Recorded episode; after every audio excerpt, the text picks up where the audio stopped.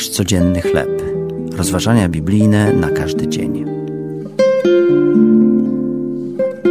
Dwa niedźwiedzie. Tekst autorstwa Davida Ropera na podstawie przypowieści Salomona, rozdział trzynasty, od dziesiątego do dwudziestego wiersza. Kilka lat temu moja żona Karolin i ja spędziliśmy kilka dni pod namiotem u podnóża góry Rainier w stanie Waszyngton. Gdy pewnego wieczoru wracaliśmy do naszego obozu, na środku łąki zauważyliśmy walczące ze sobą dwa niedźwiedzie. Zatrzymaliśmy się, by poobserwować.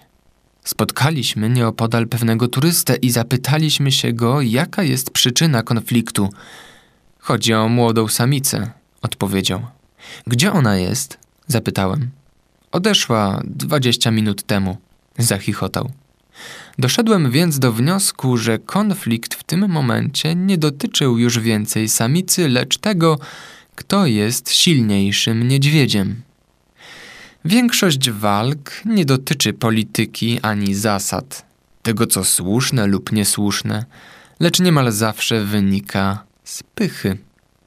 Mędrzec w przypowieściach Salomona dotyka sedna problemu. Samą tylko pychą człowiek wszczyna zwady.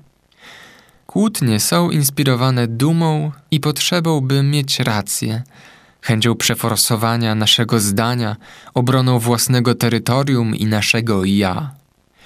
Mądrość natomiast mieszka w sercu człowieka, który przyjmuje dobrą radę, słucha, uczy się i otwiera na wskazówki. Mądrość mają ci, którzy potrafią się ukorzyć, odsuwają na bok egoistyczne ambicje. Uznają oni ograniczenia własnego rozumu, słuchają poglądów innych i pozwalają na korektę własnych koncepcji.